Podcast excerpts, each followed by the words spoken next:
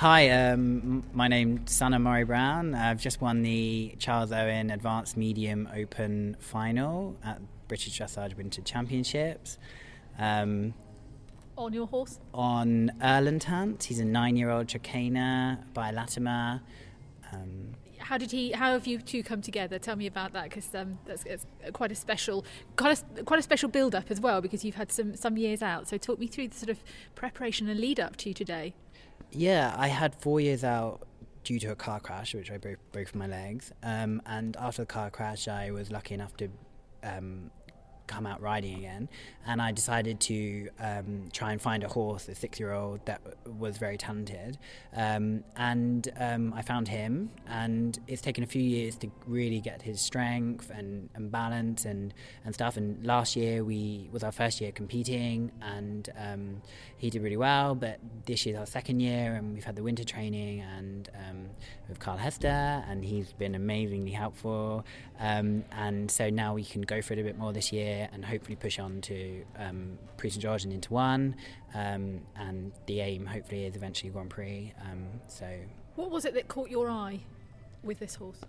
Um, he had an amazing flying change, a super walk, and a really good canter. The trot wasn't very good, but he had a great personality and lots of energy and um, I thought I could definitely try and train something into the chart and um, but he's gone beyond all expectations and he's just completely outperforming himself and he's a joy to train because he's just a pleasure and Carl came here to, to help you warm up uh, today so how, how was that he did. I was very lucky. It was great. It gave me a massive confidence boost, and he helped me with a few things. And he just pushed us to the next step.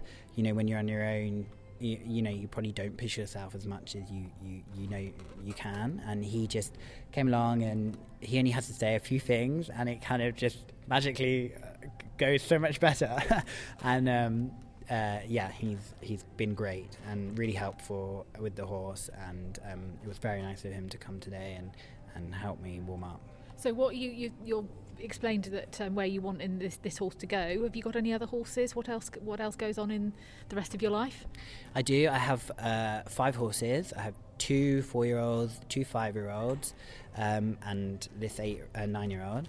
Um, I had a five year old, uh, my five year old was in novice open yesterday. He was sick, so that was really good. Um, he coped with the atmosphere. Um, so it will be young, lots of young horse classes this year, and um, that's my day to day job. I also ride for another person, and um, it's quite full on because I don't have a groom or anything. So um, my dad helps me at the competitions, or my friend. Um, so every day having five horses to yourself is, is quite full on you know when you have to do everything. So was there a time when you had your car crash that you thought maybe this wasn't going to be the life for you?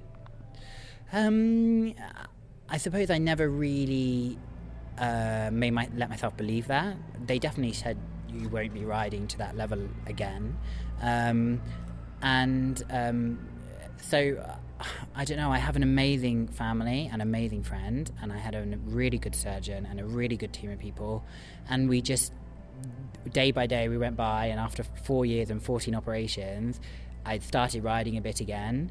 Um, and I just took it from there day by day and, and thought, actually, do you know what? I think I can do this again. So riders aren't the best at taking doctors' advice either. They're not exactly when the doctor says you can't ride, and it's better better to stay off the horse.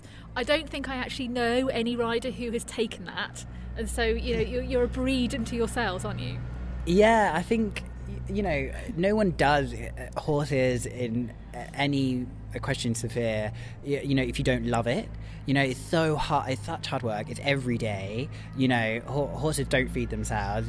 you know, it's, it is a lifestyle, and I think so. You wouldn't do it if you don't love it. And I think when you have that determination, and when someone says, you know, I don't think you're going to do it again, I suppose you just, yeah, you just get on with it. You know, and you just think, well, you know, oh, whatever, I'll just give it a go, and and we do, yeah, you know. And I was really lucky to find an amazing surgeon in Norwich, Professor uh, Sali. He um, he fixed me, and if he didn't fix my leg, then you know I I wouldn't be riding here today. So.